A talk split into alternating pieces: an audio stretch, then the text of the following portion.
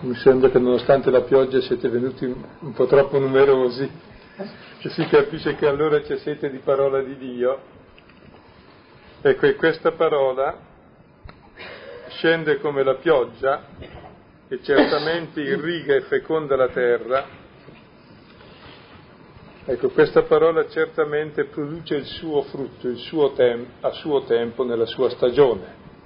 Ecco, ed è per questo che ci troviamo appunto a leggere la parola di Dio e all'inizio di questo corso della lettura della lettera ai Galati, ecco che l'augurio e la certezza con la quale li iniziamo sono proprio queste parole di Isaia. E come forse sapete leggiamo la lettera ai Galati. Ecco, facciamo prima una breve introduzione sul significato delle lettere in Paolo e poi sul significato della lettera ai Galati e la iniziamo già, perché la migliore introduzione è subito entrarci. Ed entrandoci cominciamo a conoscerla. Qualcosa un po' sulla lettera. La lettera è una cosa interessante perché è la presenza di una persona assente, normalmente involontariamente assente, e quella presenza è normalmente gradita, non sempre, dipende da quel che dice. Le cose che per esempio dice Paolo non sono gradite, in questo caso. Ecco, e però quando uno scrive ha molto presenti nel cuore le persone alle quali parla e attraverso la lettera vuole essere presente a loro. Quindi è una forma di presenza attraverso la parola, che è tipicamente umana, molto discreta, che lascia liberi, che aspetta, quindi presenta a tutti, direi, i vantaggi di una presenza di persona, senza gli svantaggi di essere così incombente, così esigente, così intrigante come la persona. Cioè ti lascia quello spazio di distanza e di libertà. Quindi è un genere abbastanza interessante, la presenza della lettera è bella, la apri quando vuoi, la leggi se vuoi, quando vuoi, ci pensi su, la vedi, la rivedi, rispondi quando puoi, quando hai capito di cosa si tratta e quando hai capito cosa vuoi rispondere. Tanto più poi queste lettere non esigono risposta e quindi a maggior ragione, per questo le leggiamo ancora dopo 2000 anni. E poi la lettera presenta anche il vantaggio che non solo è una presenza mediante la parola che quindi lascia tutta la libertà, la distanza, la possibilità di comunicazione, ma la parola scritta che è un grosso figlio, perché per scrivere ci pensi su, valuti molto meglio, non agisci di primo impulso come quando parli nel colloquio diretto. E da tenere presente che 21 scritti nel Nuovo Testamento su 27 sono lettere, quindi occupano uno spazio importante e le lettere rappresentano il prolungamento della presenza apostolica. L'apostolo è uno che annuncia il Vangelo, porta alla fede e poi va altrove. E allora la lettera rappresenta una sua presenza possibile anche quando non c'è, e che continua la sua attività apostolica. Direi che è una necessità apostolica la lettera, per completare, per incoraggiare, per correggere, per intervenire, per chiarire, e permette appunto quella mobilità che è tipica dell'apostolo, che non sta sempre lì. Lui annuncia il Vangelo, però è anche responsabile delle reazioni che ci sono, delle difficoltà che si incontrano. E difatti tutte le lettere di Paolo hanno come occasione un avvenimento capitato a caso, potrebbe essere anche un altro. Quindi lui risponde a dei problemi particolari che sono capitati in quella comunità. È interessante però che le risposte che lui dà le fa rifacendosi alle radici della fede, per cui quelli che sono i problemi particolari che la comunità ha incontrato diventano poi, direi, uno stimolo a chiarire più profondamente il Vangelo che hanno capito. Cioè, praticamente le lettere ci testimoniano dei problemi che incontra una difficoltà quando cerca di vivere il Vangelo nella sua situazione. E normalmente i problemi che si incontrano per primi sono i primi problemi. E vedremo nella lettera ai Galati si tratta del primo problema stesso della fede cristiana. e qui entreremo dopo più di preciso. Poi un'altra osservazione sulle lettere del Nuovo Testamento: non hanno un carattere privato, non sono né lettere di amici né lettere commerciali, hanno un carattere pubblico, spesso sono circolari, che l'Apostolo indirizza alla comunità o a più comunità. E sono strumento di comunicazione nella fede,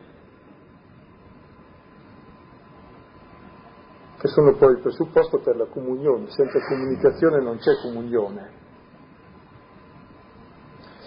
E mi sembra che il più bello, l'aspetto più bello della lettera è che la lettera rappresenta un interesse, cioè uno scrive a una persona perché gli interessa, se no non gli scrive.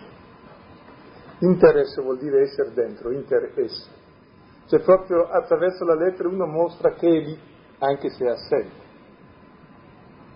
È dentro nella realtà, è solidale con gli altri. E cerca con gli altri di chiarire la propria fede, i problemi concreti che incontra nell'esistenza. E tenendo presente che la lettera è una comunicazione e denota l'interesse, cioè il volere essere dentro, l'essere dentro, potremmo dire che tutta la Sacra Scrittura è una lettera di Dio all'uomo, cioè mostra l'interesse di Dio per noi e ci chiarisce questo interesse, come Dio è in mezzo a noi, e ci dichiara il suo interesse perché ci interessiamo di Lui. Difatti voi notate che tutta la scrittura è sempre una comunicazione diretta, come nelle lettere, cioè parla a te. Però non esige una risposta scritta. Non conserviamo nessuna risposta alle lettere perché non c'era nulla da rispondere. La risposta è la vita concreta della comunità.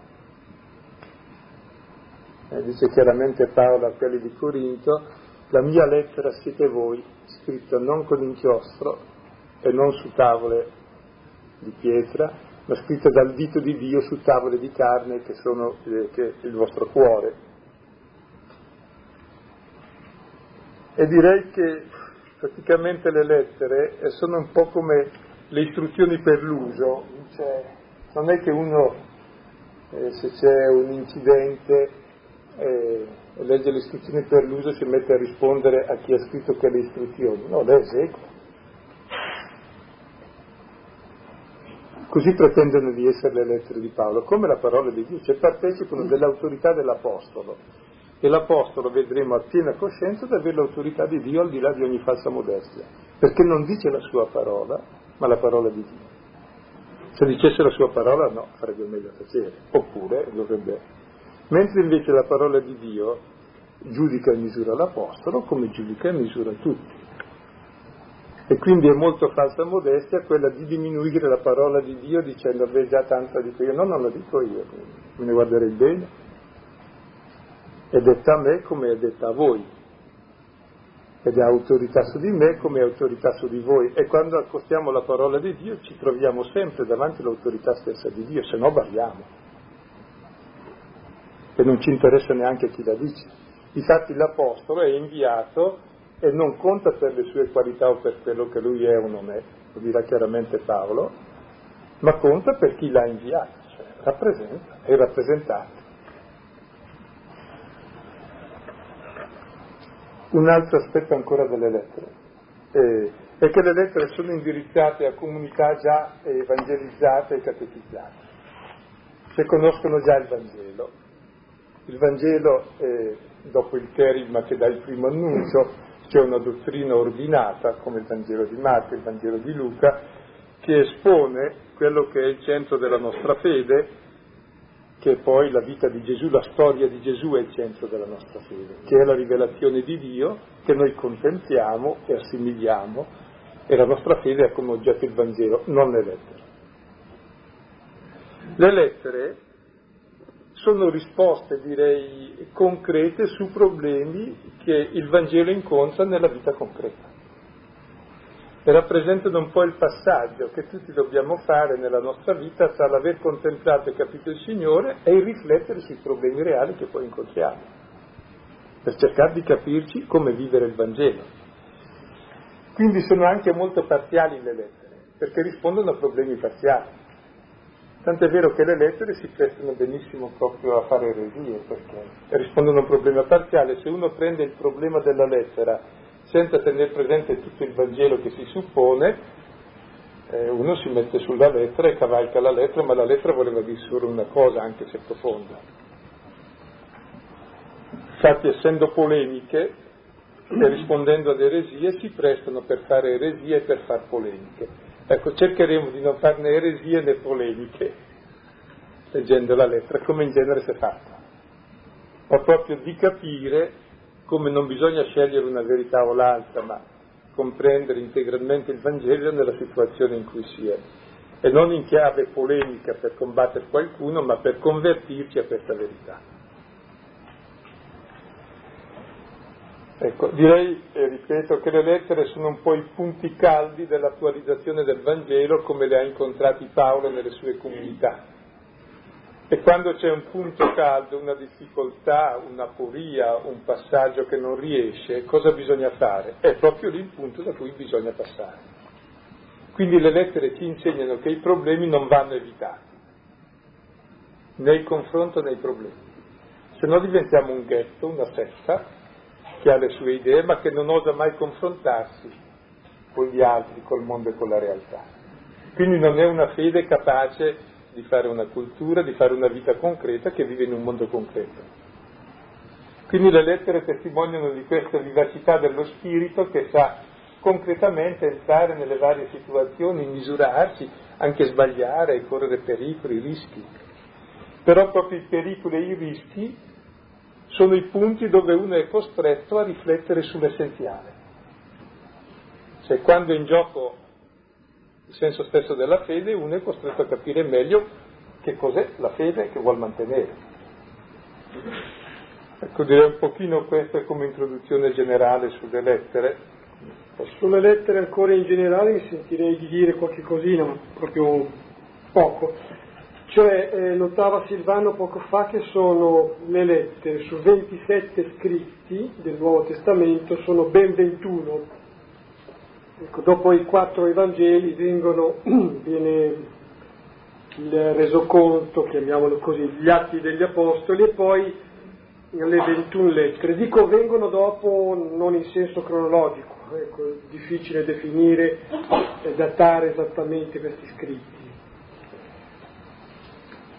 Così, questa è la prima cosa. Beh, intanto forse si può dire che tutta la scrittura può essere detta anche un po' la lettera di Dio all'umanità, qualcuno l'ha definita così. Per noi, così, da un punto di vista proprio di esperienza nostra, grosso modo diciamo del gruppo che si trovava qui al lunedì, al martedì, al giovedì, a secondo dei giorni, ecco, dal 78 per dire, da quando siamo qui a Villa Pizzone. Le lettere o prima o poi dovevano venire, perché abbiamo continuato a leggere il Vangelo prima di Marco, poi di Luca, poi siamo tornati a Marco, ma credo che debba far seguito alla lettura del Vangelo, che è una lettura primaria, fondante, pone la radice, è l'annuncio che porta l'attenzione su Gesù Cristo, su ciò che ha fatto, su ciò che ha detto. Prima o poi deve venire la lettura di qualche lettera, delle lettere più importanti, possiamo definire così, di Paolo, perché seppure mettono in evidenza qualche aspetto, come diceva Silvano, però sono un approfondimento di ciò che abbiamo sentito, di ciò che abbiamo sperimentato nell'Evangelo. Ecco, io vedo bene questa cosa, e se ricordate quanti seguivano il Vangelo di Marco, il Vangelo di Luca, credo anche di Giovanni, e ogni tanto si avanzava l'idea, si accarezzava il progetto, il disegno di approfondire qualcosa. Ecco, le lettere rappresentano un approfondimento di alcuni aspetti dell'Evangelo, proprio nell'impatto con una realtà vissuta da una comunità. E giustamente, diceva Silvano, le prime difficoltà che trovano le comunità a cui è stato annunciato il Vangelo, con le difficoltà e i problemi che emergono sono poi non confinabili cronologicamente nel tempo di quelle comunità. Sono un po' le difficoltà che tradotte toccano ogni comunità, di ogni generazione. Ecco, questo appunto diceva Silvano per dire qualcosa sulle lettere in genere. Adesso veniamo alla lettera ai Galati in specie. Ecco, diciamo prima l'occasione, poi il contenuto e la divisione, poi passiamo a un breve all'inizio della lettera. Ecco, l'occasione della lettera consiste in questo, che Paolo aveva evangelizzato nelle zone della Galazia, sull'altopiano dell'Anatolia, delle comunità di Galati, di Celti, era una colonia celtica lì da qualche secolo, come Beliero, che poi era diventata una provincia autonoma, che li aveva evangelizzati e venivano dal paganesimo, quindi avevano tenuto le loro consuetudini pagane, cioè non osservavano la legge di Mosè, la circoncisione, eccetera. E all'improvviso entrano in quelle comunità dei giudaizzanti, delle persone che dicono: voi non potete essere salvate se non vi fate circoncidere, se non osservate la legge di Mosè, se non osservate le regole alimentari e dei calendari ben precisi. Ora tenete presente che benissimo ci si poteva circoncidere perché gli ebrei si circoncidevano, si poteva e si doveva osservare le regole alimentari perché ogni popolo ha le sue ed è bene osservarli, si osserva benissimo un calendario perché sennò la vita è disorganizzata, quindi per sé sembravano cose innocue. Il problema invece non è innocuo, cioè se la salvezza viene dall'osservanza delle leggi vuol dire che la salvezza non viene da Cristo, quindi vuol dire distruggere l'essenza del Vangelo. In altre parole la stessa cosa, cioè se la salvezza, lasciamo intatto il termine, lo spieghiamo, se la salvezza deriva dall'osservanza fatta da me di determinate leggi, determinate regole, non viene da Cristo. Allora vuol dire che io mi salvo, non sono salvato. Ecco, qui dice Paolo, non ci intendiamo più, cioè qui è finito il Vangelo non ha più senso, Gesù Cristo è annullato, vanificato. Ecco, per cui la risposta di Paolo riguarderà la verità del Vangelo, forse una cosa che non abbiamo capito molto bene neanche noi pur leggendolo, saremo costretti a riflettere su che cos'è l'essenza del Vangelo. Il secondo aspetto che deriva dalla verità del Vangelo, che vuol dire siamo salvati per pura grazia, per l'amore gratuito di Dio, non per i nostri meriti, il secondo aspetto è che cos'è una vita salvata. È una vita nuova, filiale e fraterna. Quindi siamo, diciamo tra virgolette, buoni, bravi, facciamo una vita filiale e fraterna, non per meritare la grazia, ma avendo ottenuto la grazia, che è Dio Padre che ci dona il Figlio, viviamo da fratelli e da figli. E allora c'è tutta la seconda parte del Vangelo che parla della libertà. In cosa consiste la libertà? Consiste in un tipo di vita nuovo, filiale e fraterno. Ecco, voi sapete che questa lettera era da Lutero chiamata la sua fidanzata, che gli piaceva tanto, perché gli serviva per la polemica con i cattolici, e praticamente hanno fatto di questa lettera il cavallo di battaglia, e ne fecero come il cavallo del barone di Munchausen. Se vi ricordate quando abbassarono la saracinesca, lui era a metà nella porta di una città a combattere, abbassarono la saracinesca e il cavallo venne diviso in due. I protestanti si sono tenuti la prima parte, i cattolici la seconda. Non è un buon... al cavallo non piace, diciamo. Non è una buona cosa. Infatti questa divisione è nociuta a tutte e due e anche al cavallo, cioè alla verità del Vangelo e alla libertà dei figli. Va invece considerata insieme. E proprio direi questa lettera, che è stata una delle cause di disunione, secondo me deve diventare una delle cause di unione, di comprensione nuova proprio all'interno della verità del Vangelo, che diventa poi la libertà dei figli. E adesso entriamo in tema un po' nell'attualità della lettera. Ecco, uno si può domandare che attualità abbia una lettera scritta nel 48 d.C., dal 48 al 58-59, a dei Celti che si trovano in Asia Minore perché avevano dei problemi di circoncisione. Queste cose non ci riguardano né i Celti in Asia Minore nei problemi di circoncisione, nei problemi di schiavitù, poi venire a parlare di libertà di noi dalla legge. Noi non abbiamo legge, per noi la legge è la libertà assoluta, quindi sembra che la lettera ai Galati proprio abbia niente da dirci. Ecco, probabilmente questo mi fa venire il sospetto che è molto più attuale adesso questa lettera ai Galati di quando lo era allora, perché vengono fuori i temi fondamentali: cos'è il Vangelo, cos'è la salvezza che oggi scambiamo con la salute, cos'è la libertà che oggi scambiamo per fare quel che mi piace, invece che la capacità di amare e di servire. Cioè dovremo ripensare in fondo anche tutti quelli che sono i temi fondamentali della nostra cultura e ci accorgeremo che ci sono molte forme di circoncisione anche oggi. La televisione è per esempio una forma di circoncisione fortissima, ti condiziona, taglia la testa a tutti e li fa ragionare tutti allo stesso modo, altro che diventare giudaizzanti. Cosa vuol dire per noi riconquistare la libertà in questo campo e negli altri campi? Ecco, vedremo di mano in mano i temi come escono. Prima ho tralasciato una cosa, prima di entrare in merito alla lettera. Per poter fare la loro manovra di far entrare la legge come salvezza invece di Cristo, questi giudaizzanti, ecco, dicevano: guardate che Paolo non c'è molto da fidarsi per molti motivi. Punto primo, lui non è apostolo perché non ha visto Gesù, anzi ha perseguitato la Chiesa, poi dopo è andato a informarsi un pochino a Gerusalemme su come andavano le cose e poi si è messo a predicare per conto suo, ma l'hanno richiamato all'ordine del concilio di Gerusalemme, gli hanno dato una regolata, ma lui in fondo non ci sta e quindi è una persona da squalificare. Ecco, invece credete a noi, che noi siamo non solo cristiani, ma cristiani osservantissimi, non solo osserviamo il Vangelo, ma anche tutta la legge dell'Antico Testamento e in più anche le feste vostre. Quindi erano super cristiani probabilmente questi.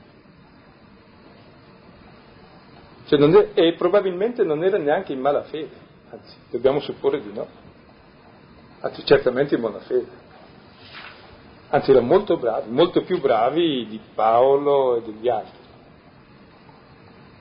che noi siamo magari abituati a dire la gente in mala fede, che no, non è da supporre, anzi è da supporre piuttosto il contrario sempre.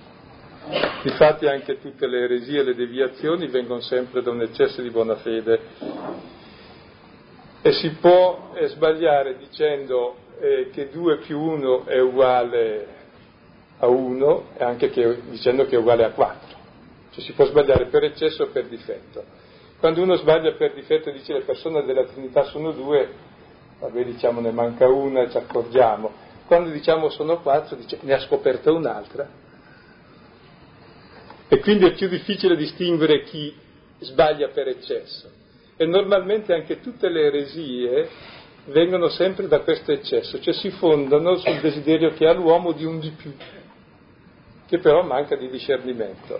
Mi pare di capire che per una specie dice, è più sicuro far così. Sì. No, mi viene in mente un esempio, ma a volo lo metto lì. Mi ricordo quando ero a Gerusalemme, venerdì sera. Era durante il Ramadan, prima suonava lo shofar, cioè il corno che indicava che incominciava il sabato per gli ebrei, e suonava prima, sarebbe il calare del sole, tutti e due, e poi suonava sentiva il rombo del cannone che indicava che era finito il tempo del Ramadan durante il giorno. Cioè voglio dire, notavo che tutte e due erano sulla stessa linea nel desiderio, cioè di anticipare un po' il sabato, è più sicuro, meglio anticiparlo, così lo fai meglio, e l'altro posticipava il termine del Ramadan, è più sicuro allungarlo.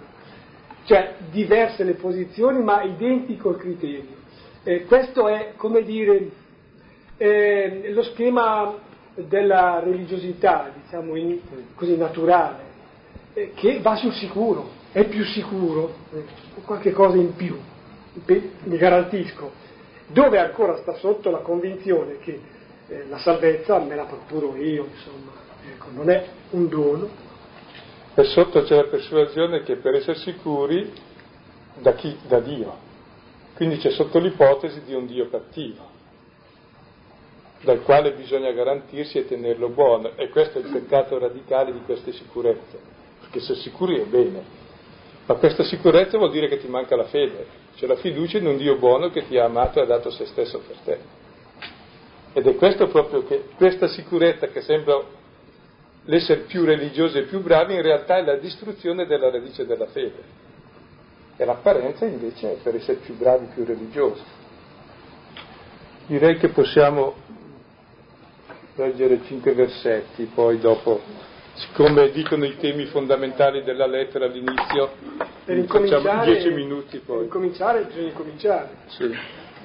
Allora, lettera ai Galati, capitolo primo, versetti 1-5. Per adesso leggiamo la traduzione che abbiamo tra mano, in seguito al solito faremo quella più aderente al testo. Sentiamo. Paolo, apostolo non da parte di uomini né per mezzo di uomo, ma per mezzo di Gesù Cristo e di Dio Padre che lo ha risuscitato dai morti, e tutti i fratelli che sono con me, alle chiese della Galazia. Grazie a voi e pace da parte di Dio Padre nostro e dal Signore Gesù Cristo, che ha dato se stesso per i nostri peccati, per strapparci da questo mondo perverso, secondo la volontà di Dio e Padre nostro, al quale sia gloria nei secoli dei secoli. Amen. E questi primi versetti sono come una miniatura che contengono il seguito della lettera, o possiamo dire sono come il tema preannunciato, ecco, che poi verrà variato e suonato su tutti i registri, e formalmente è l'intestazione della lettera, che contiene, come in tutte le lettere, una volta il mittente, Paolo, le sue qualifiche, apostolo, i committenti, i fratelli che sono con me, i destinatari, le chiese delle Galazie, e poi il saluto, grazia e pace, eccetera. Quindi è una formula stereotipa che c'è in tutte le lettere. E come in questa formula stereotipa Paolo fa risuonare tutti i temi che poi tratterà nella lettera. Ecco, il primo è il tema dell'apostolato, Paolo apostolo, apostolato direttamente da Dio, non per mano d'uomo, ma per mezzo di Gesù Cristo e di Dio Padre, il tema della paternità di Dio, il tema della resurrezione, il tema della fraternità, poi grazia e pace nel saluto, ecco, contengono la grazia e la pace, tutto il dono che ci fa Dio, ecco, e questa grazia e questa pace viene dal Signore Gesù che ha dato se stesso per i nostri peccati. Questo rappresenta la prima parte della lettera, cioè la verità del Vangelo è che siamo salvati per la grazia del Signore Gesù che ha dato se stesso per i nostri peccati. E poi c'è la seconda parte del Vangelo della libertà dei figli di Dio, così ci strappa dal malvagio secolo presente. Sono accennati così. Grazie e pace. La libertà che vengono non da parte di industria umana, di sforzo umano, ma da parte di Gesù Cristo che ha dato se stesso per la verità del Vangelo di cui dicevamo. Adesso vediamo il versetto primo sinteticamente, sì. Paolo,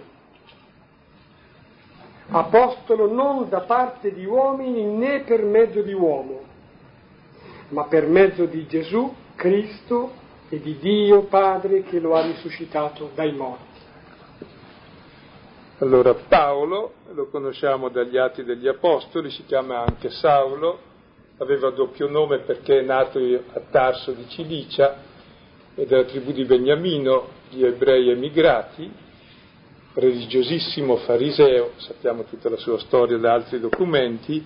In Lettere ai Galati, capitolo 3, c'è una specie di riassunto della sua esistenza, della sua esperienza religiosa. Ecco, e Paolo si definisce apostolo, la prima parola che dice apostolo, perché li contestano di essere apostoli. E qui intende proprio apostoli in senso stretto, non come anche noi siamo apostoli, cioè siamo inviati, anche tutta la Chiesa apostolica è inviata, per un ministero specifico, ognuno il suo, ma qui intende proprio apostolo alla stessa stregua dei 12. Come i 12 non sono apostoli per mano di uomini, né per opera d'uomo, ma direttamente per intervento di Dio, in Gesù Cristo, così lui dice anch'io sono apostolo come loro, e poi lo spiegherà. Per la sua esperienza di Damasco lui è stato fatto apostolo. E l'apostolo chi è? Ecco, lo si dice chiaramente in Atti degli Apostoli 1,21 seguente, quando devono scegliere il successore di Giuda, scelgono uno che sia stato con noi, sia stato in loro compagnia, dal battesimo all'ascensione, in modo che sia testimone della resurrezione. Quindi le qualifiche dell'Apostolo sono conoscere la storia di Gesù, la carne di Cristo, la sua vicenda umana, la sua morte e la sua resurrezione, per testimoniare della resurrezione. Ora Paolo, che non ha visto Gesù di persona, allora lui pretende, spiegherà dopo, di essere apostolo come i primi apostoli, e vorrei ancora che vedessimo delle qualifiche degli apostoli, le lascio da vedere a voi. La prima qualifica la trovate in Marco 3,13 seguenti, dove si dice che gli apostoli sono stati fatti da Gesù perché li ha chiamati e li ha voluti.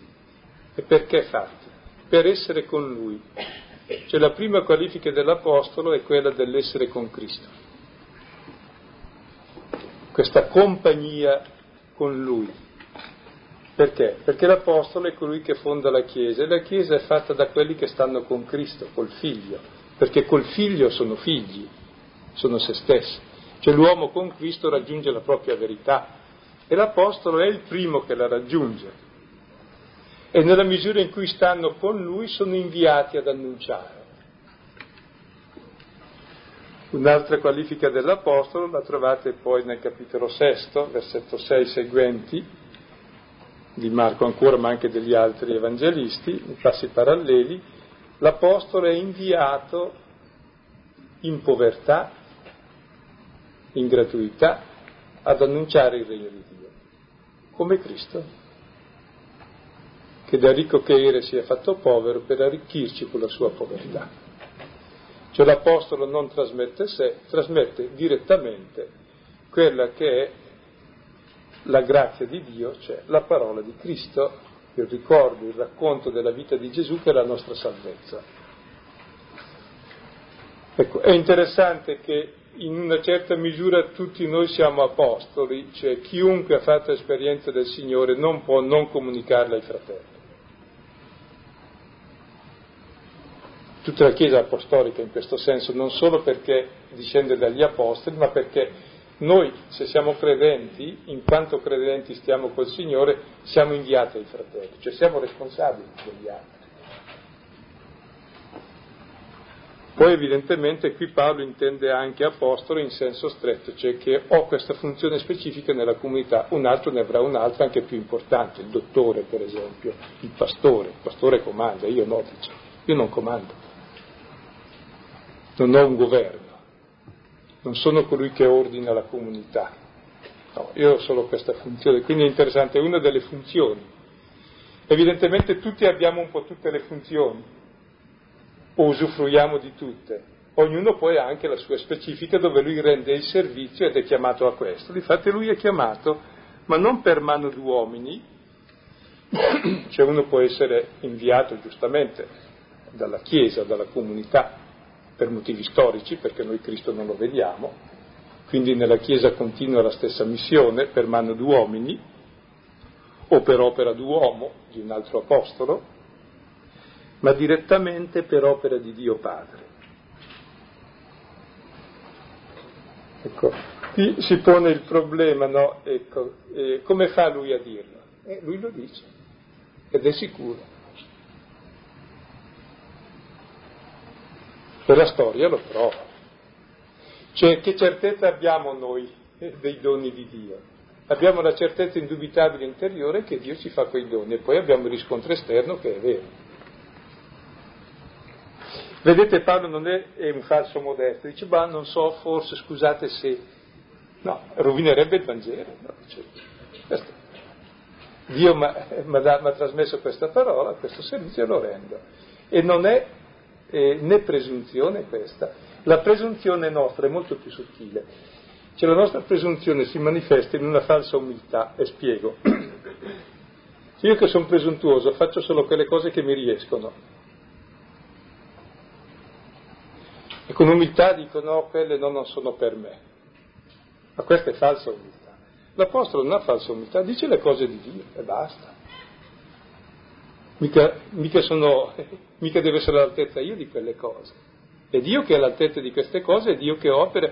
Io sono semplice strumento, quindi non guardate me, guardate Lui, guardate la parola.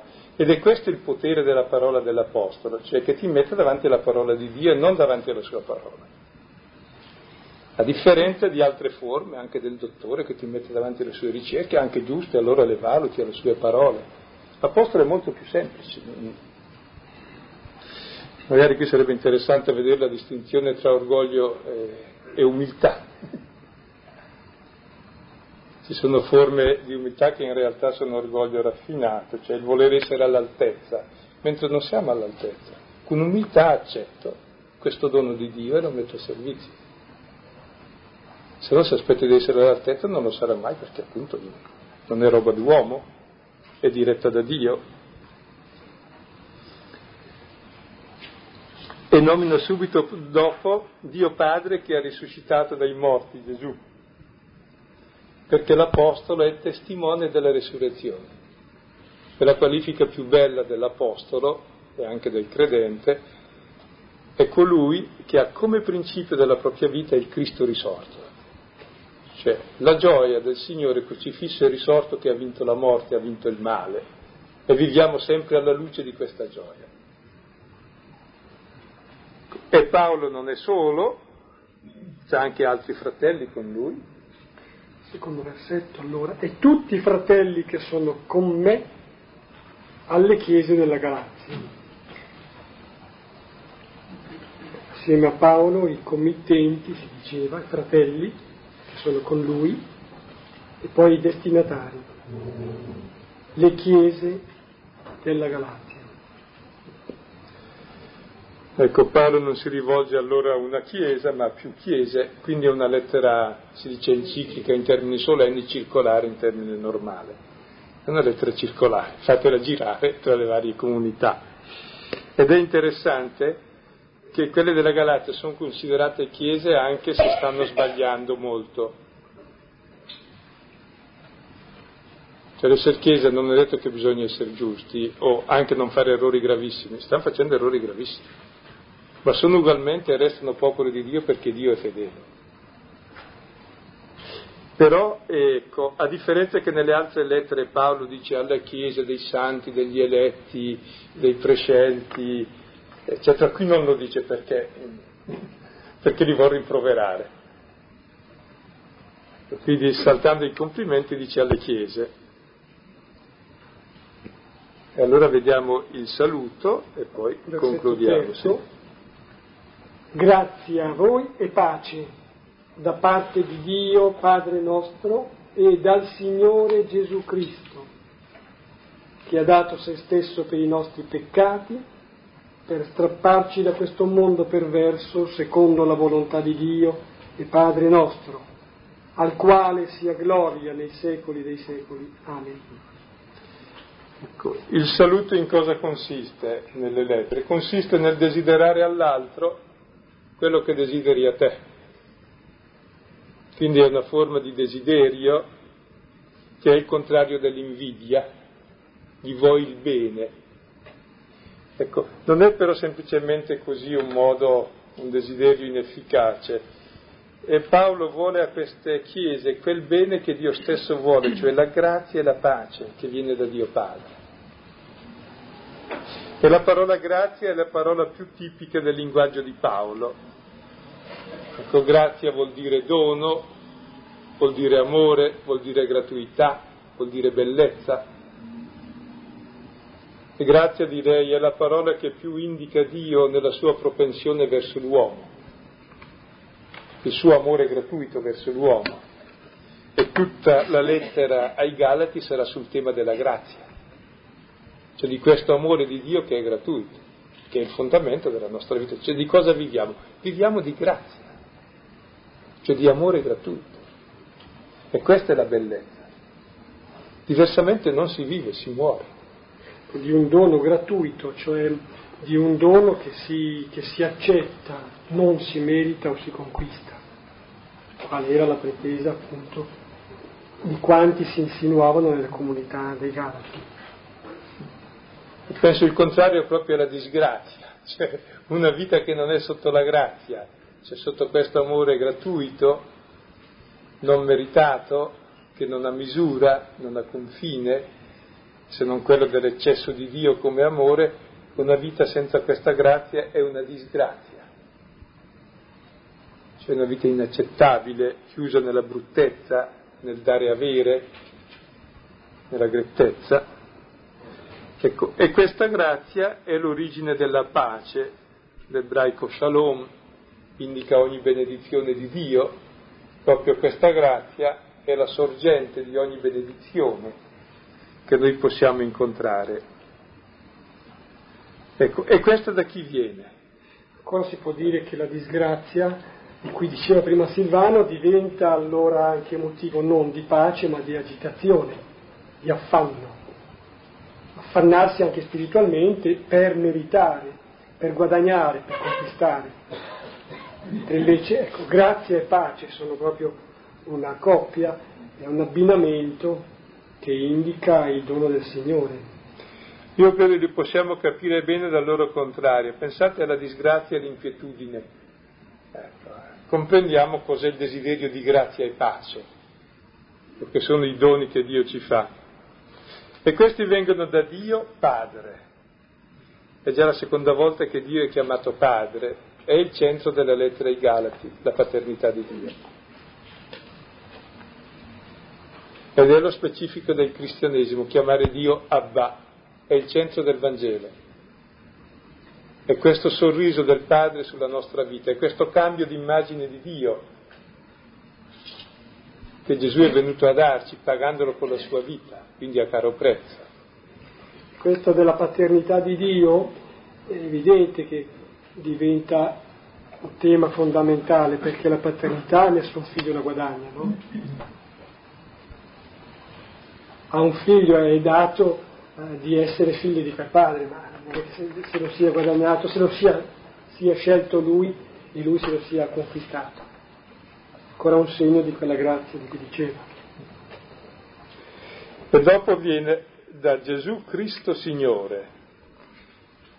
Ecco, Gesù Cristo vuol dire Messia, e Messia vuol dire unto, cioè era il re che veniva unto, consacrato, ed era il Messia atteso come Salvatore, quindi Gesù è chiamato il Salvatore, il Re Salvatore, e poi Signore, in greco è Kyrios, traduce la parola ebraica Adonai, cioè Gesù ha l'attributo di Dio.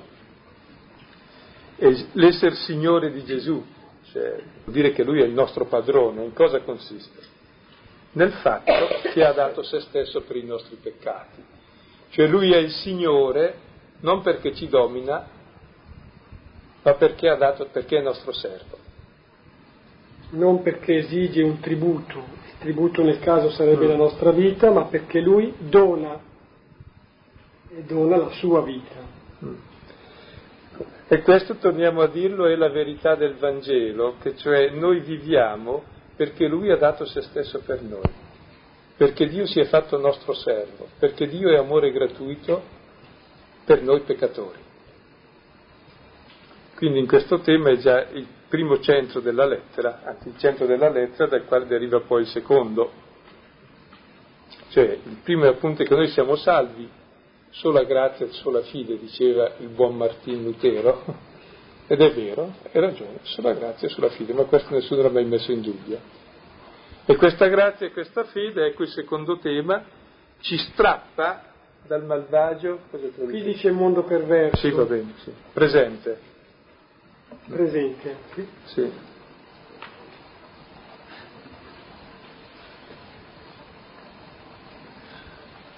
Sì, chiaro, sì. Perfetto. Presente, sì. Dal malvagio mondo presente. Cioè, praticamente, essere liberati dal male, dal peccato, cosa vuol dire? Vuol dire essere strappati dalla malvagità di questo mondo presente. Il mondo presente è sempre malvagio. Quando si usa la parola mondo presente nella scrittura si intende sempre qualcosa di sbagliato, perché il presente è sempre sbagliato. Ma è in questo presente che noi viviamo giusto.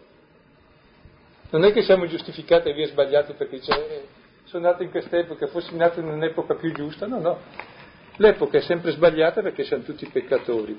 Ma proprio in quest'epoca sbagliata di persone fallite io vivo la vita filiale e fraterna, ed è questa la libertà dei figli di Dio, che è la seconda parte della verità del Vangelo, cioè una vita nuova, ed è questo il volere di Dio Padre nostro. Per la terza volta è chiamato Padre in pochi versetti. A Lui la gloria per i secoli dei secoli, a Lui è per noi la salvezza, perché riconosciamo di essere figli e quindi fratelli. Ecco, allora mi sembra che possiamo interrompere qui. Ecco, abbiamo trattato molto brevemente l'inizio perché poi tutto verrà specificato nel seguito. Ecco, in sintesi allora vedete che già in questo saluto Paolo riesce a fare un concentrato di cose molto profonde, anche molto semplici, che però vanno tutte anche pesate e assimilate. Un momento di sosta, un momento di ripensamento, di riflessione, cogliere ciò che ha ottenuto maggiore risonanza, ascoltando il testo e ascoltando la spiegazione.